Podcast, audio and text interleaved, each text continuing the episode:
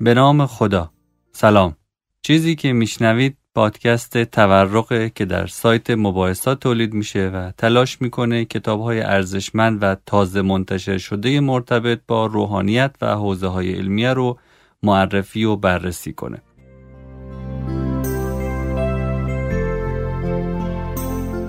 در سومین شماره از پادکست تورق کتاب دوراهی روحانیت رو معرفی می‌کنیم. دوراهی روحانیت جستارهایی درباره مرجعیت شیعه در ایران معاصر. نوشته کمال رضوی با مقدمه سارا شریعتی که همین امسال یعنی سال 97 نشر آرما چاپش کرده. دکتر سارا شریعتی در مقدمه کتاب یه دوگانه مفهومی رو از دکتر علی شریعتی پدرش به کار می‌گیره و میگه روحانیت در قامت نهاد مدنی ضرورته. و به عنوان یک گروه منزلتی نماد دین رسمی و نشانه رسمی شدن دینه و در ادامه میگه که اون چیزی که نوگرایان دینی منتقدش هستن نه حضور و وجود روحانیت بلکه امتیازات انحصاری روحانیته مثل لباس ویژه، تبلیغ دین به مسابه شغل، حق ترد و تکفیر و مسائل دیگه. با این نگاه کتاب دوراهی روحانیت تلاش می‌کنه نهاد روحانیت و مرجعیت رو از یه گروه منزلتی به سمت یه نهاد مدنی حل بده. همونطور که کمال رضوی نویسنده کتاب در پیشگفتارش آورده شیش مقاله از مقاله های این کتاب از پایان نامه کارشناسی ارشدش گرفته شده که با راهنمایی دکتر سارا شریعتی تعلیف شده.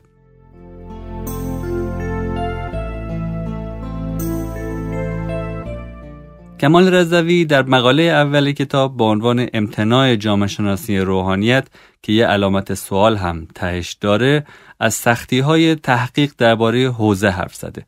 حرفش اینه که حوزه در برابر اینکه مورد سنجش و پژوهش قرار بگیره مقاومت می‌کنه و این مقاومت رو هم با هدف جلوگیری از تهدید هویتی می‌دونه.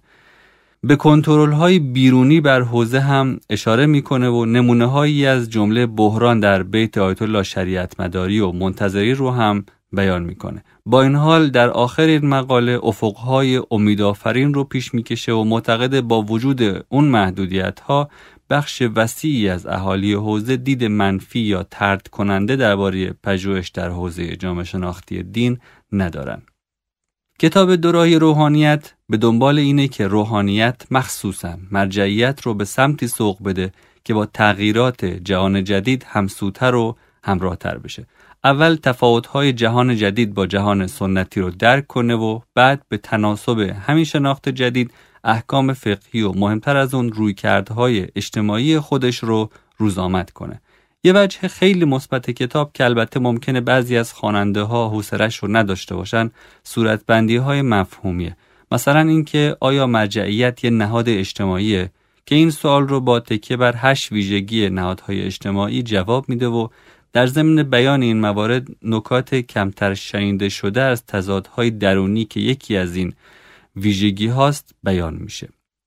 مثلا اینکه مقلدان آیت الله بروجردی به ایشون گفتن ما 364 روز سال مقلد شما هستیم و یه روز آشورا مقلد شما نیستیم.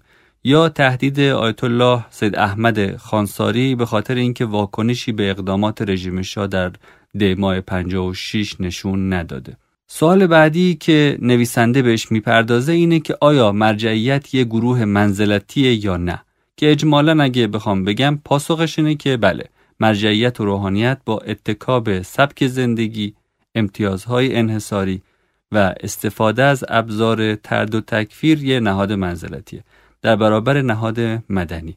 گرچه به این سوال هم پاسخ میده که آیا مرجعیت یه نهاد مدنی هست یا نه که در نهایت میگه که عدم تساهل در قبال گرایش های مختلف عدم تمایل به رویه های مشارکتی و جمعی مخصوصا در حوزه مسائل فقهی و علمی با مدنی بودن نهاد مرجعیت در تضاده بخش دوم کتاب درباره مرجعیت در تاریخ معاصر ایران و برای کسی که علاقمند به تحولات تاریخ معاصر ایران باشه احتمالا خیلی جذابه. مخصوصا که نشون میده چطور دو تا از رویکردهای اصلی رضاخان در مجموع علیه خودش به کار گرفته شد. یکی تأسیس تلگراف خانه و چاپخونه ها که بر خلاف میلش منجر به فرامحلی شدن مرجعیت شد و مراجع تونستن با استفاده از همین امکان شبکه سازی کنند. رویکرد دیگه رضاخان هم که دیوان سالاری مدرن بود که گرچه نظام آموزشی نوین و مخصوصا دانشگاه تهران نتیجه عملیش بود اما از دل همین دیوان سالاری کسایی مثل بازرگان ظهور کردند که هسته های اصلی تأسیس انجمنهای اسلامی دانشجویان، مهندسان و پزشکان رو شکل دادن و اهداف رضا که دنبال مذهب زدایی و کاهش نفوذ علما بود به نتیجه نرسید. بالاتر از اون حتی باعث شد گرایش های دینورزی جدید شکل بگیره که به دنبال بازتفسیر رابطه تقلید مرجعیت بودن و نواندیشی دینی رو شروع کردن. نویسنده رفتار مذهبی دوگانه رضاشا رو هم تحلیل می‌کنه و معتقد اقدامات رضاشا رو نمیشه تحت عنوان کلی مذهب ستیزی صورت بندی کرد. چون رضاشا نه فقط با متولیان دین بلکه با همه گروه هایی که پایگاه اجتماعی داشتن برخورد کرد تا حکومت خودکامه و توسعه آمرانش رو دنبال کنه.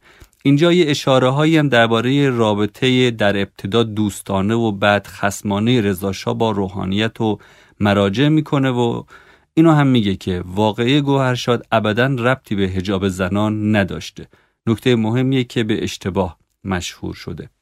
نویسنده کمال رضوی چند صفحه به تشریح وضعیت دوران رضاشاه و برخوردهای عجیب و زنندش با روحانیت و مراجع اختصاص میده تا نشون بده رفتار آیت الله بروجردی و بیعلاقگیش به دخالت در امر سیاسی و حتی تعمدی که در کنارگیری از مسائل سیاسی داشته مبتنی بر تجربه های تلخی بوده که چشیده بود.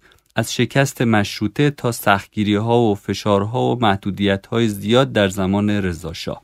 چند صفحه هم درباره رویکرد آیت الله بروجردی در دوره پهلوی دوم اومده که اینجا هم تقریبا شاهد تکرار رفتار رضاشاه از طرف محمد رضا پهلوی هستیم که در اوایل کار که مخصوصا به خاطر کودتای 28 مرداد دچار ضعف مشروعیت شده بود تلاش کرد با تظاهر به اسلام مشروعیت کسب کنه و حتی امکان تبلیغ علیه بهاییت در رادیو رو در اختیار آیت الله بروجردی قرار داد.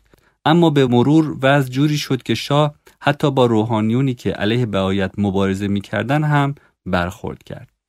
با این حال نویسنده معتقده که آیت الله بروجردی گرچه به لحاظ فقهی تضعیف حکومت کشور اسلامی رو جایز نمی‌دونست و معتقد به برتری حکومت جائر بر فتنه مداوم بود.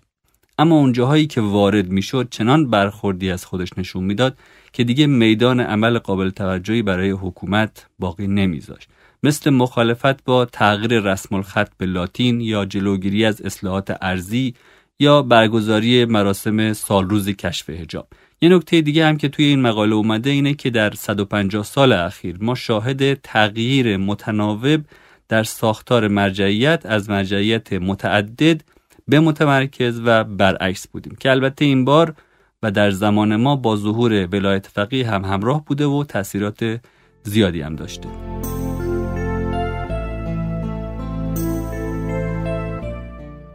نکته نهایی این که نویسنده معتقد های درونی علما در جریان مشروطه باعث انزوا و کاسته شدن از نفوذ روحانیت شد و نزدیک بود جایگاه منزلتی روحانیت از بین بره. اما آیت الله بروجردی با بیتوجهی به مسائل بیرونی و در نتیجه تمرکز کامل روی بازسازی درونی تونست مانع تنزل بیشتر جایگاه مرجعیت و روحانیت بشه و به تدریج همین درونگرایی مقطعی منجر به افزایش نفوذ روحانیت و مرجعیت در متن جامعه شد.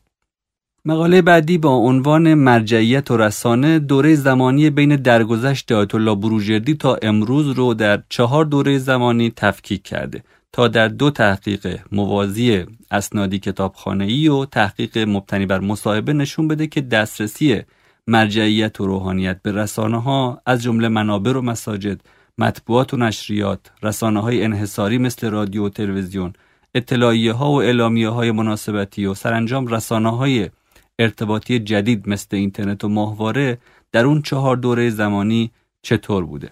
یکی از جذابترین بخش های این مقاله اونجاست که درباره دسترسی به رسانه های انحصاری دولتی حرف می‌زنه و معتقد از دوره سوم به بعد یعنی بعد از تأسیس جمهوری اسلامی در ایران گرچه بعضی از مراجع همنوا با سیاست های حکومتی امکان استفاده محدود از این رسانه ها رو اون هم در مناسبت های خاص مثل ماه رمضان پیدا کردن اما در مجموع اخبار مربوط به مراجع حتی مراجع تقلید همنوا عملا جایی در بخش های خبری این رسانه ها نداشته. همین رویکرد رو درباره سازمان های مدیریت و کنترل تبلیغ در دوره های مختلف قبل از پیروزی انقلاب اسلامی و بعد از اون نشون داده. مشابه همین رویکرد رو در مقاله بعدی یعنی مرجعیت و پاسخگویی به مسائل زنان می‌بینیم که بر اساس همون چهار دوره تحلیل کرده که وضعیت پاسخگویی به مسائل زنان در این دوره ها چطور بوده.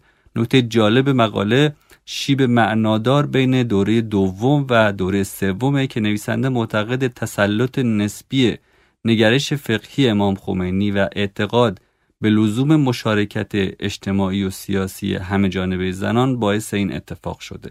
با این حال معتقده که بعد از امام خمینی کارآمدی مرجعیت در مواجهه با مسائل زنان دوباره افت کرده و نکته نهایی این که بهترین حالت که مربوط به دوره سوم یعنی مرجعیت امام خمینی کارآمدی مرجعیت از متوسط بالاتر نرفته. مقاله بعدی با عنوان مرجعیت و کارآمدی چالش بر سر خروج زنان از کشور رو هم میشه در ادامه همین روی کردید. خیلی وارد جزئیات این مقاله که بیشتر نگاه و روی کرده ژورنالیستی داره نمیشم اما فکر می‌کنم نقطه اتکای این مقاله اینه که نویسنده معتقد اصولاً امکانی برای مباحثه علمی در باره مسائل در جامعه ایران وجود نداره چون هم نظام سیاسی و هم مرجعیت تمایلشون اینه که از چالش ها و تعارض ها دور بمونن. در حالی که نویسنده معتقد نوسازی فقه در نسبت با تحولات جامعه نیازمند تضمین آزاداندیشی و مباحثه کارشناسی و عمومیه. آخرین مقاله کتاب که می‌خوام دربارش حرف بزنم و البته خیلی خلاصه مقاله که با نگاه انتقادی به بازنمایی و تصویرسازی رسانه‌ای از آیت الله سیستانی به مسابه بدیل فقه سیاسی ایران نوشته شده. نویسنده تو این مقاله توضیح میده که گرایش گروهی از نوگرایان دینی به فقه سنتی و علاوه بر اونا علاقمندی بعضی از جریانهای سیاسی مدافع اقتصاد بازار آزاد به همین فقهی که آیت الله سیستانی هم یکی از مصادیقشه ناشی از تقلیل گراییه و توضیح میده که فقه اجتماعی سیاسی نسبت به فقه سنتی استعداد و ظرفیت بیشتری برای پذیرش معلفه های مدنی مثل حقوق و کرامت ذاتی انسان و پرهیز از فقه گرایی داره. بنابراین نباید با تکیه بر نمونه موفق آیت الله سیستانی در عراق فقط و فقط برای فرار از تجربه حکومت فقهی دست به اسطوره سازی از فقه سنتی زد. درباره کتاب دوراهی روحانیت تا حد زیادی میشه گفت که متکی به شواهد سست و استدلالهای بیمبنا نیست. گرچه در مواردی مثل مسئله زمان در مقاله پیش از آخر این دقت رعایت نمیشه و ما با شواهد و نمونه های مواجه میشیم که ارتباط جدی با موضوع نداره. همینجا سومین قسمت از پادکست تورق رو به پایان میرسونیم.